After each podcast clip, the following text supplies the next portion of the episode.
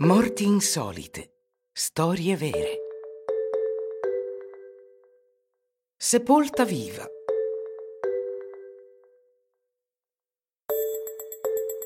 In passato, per evitare che qualcuno venisse sepolto vivo, il becchino faceva in modo di verificare che la persona per la quale era stato chiamato a svolgere le operazioni funebri fosse veramente morta. La credenza popolare dice che usasse mordere l'alluce del presunto defunto che tremava di dolore se non era del tutto morto. Noi ci diciamo che questa è una vecchia pratica e che oggi la medicina moderna ci assicura che non saremo più sepolti vivi. Tuttavia non siamo mai al sicuro da nulla. Tutto può sempre accadere, anche il peggio.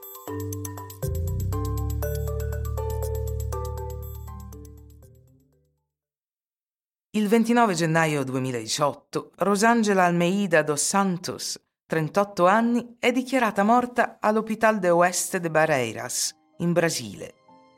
Era stata ricoverata lì per un'infezione respiratoria. Il certificato di morte indica che soffriva di shock settico.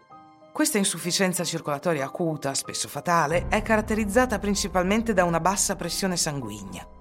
Il cuore batte più lentamente del normale Rosangela viene sepolta il giorno dopo. Tuttavia, le persone che vivono vicino al cimitero sentono strani rumori. Natalina, per esempio, dichiara di essere andata davanti alla tomba dove ha sentito bussare più volte. Aveva pensato che dei bambini che giocavano lì le stessero facendo uno scherzo, anche dopo aver sentito due volte i gemiti. Ma non è la sola a sentire strani rumori intorno alla recente tomba. Ben presto la famiglia si convince che Rosangela non era morta al momento della sepoltura. Il 9 febbraio, 11 giorni dopo la sua morte ufficiale, la famiglia della defunta decide di aprire la tomba con l'aiuto degli abitanti al calare della notte.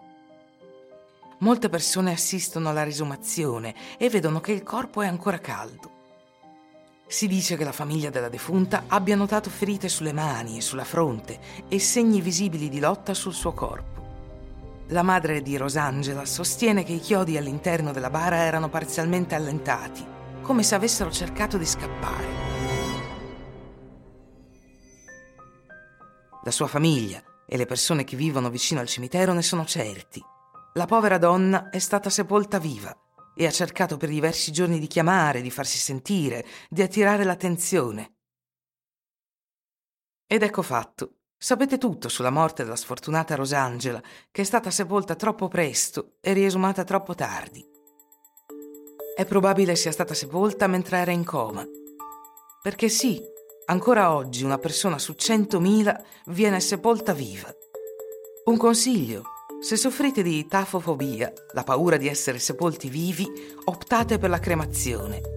L'agonia sarà meno lunga.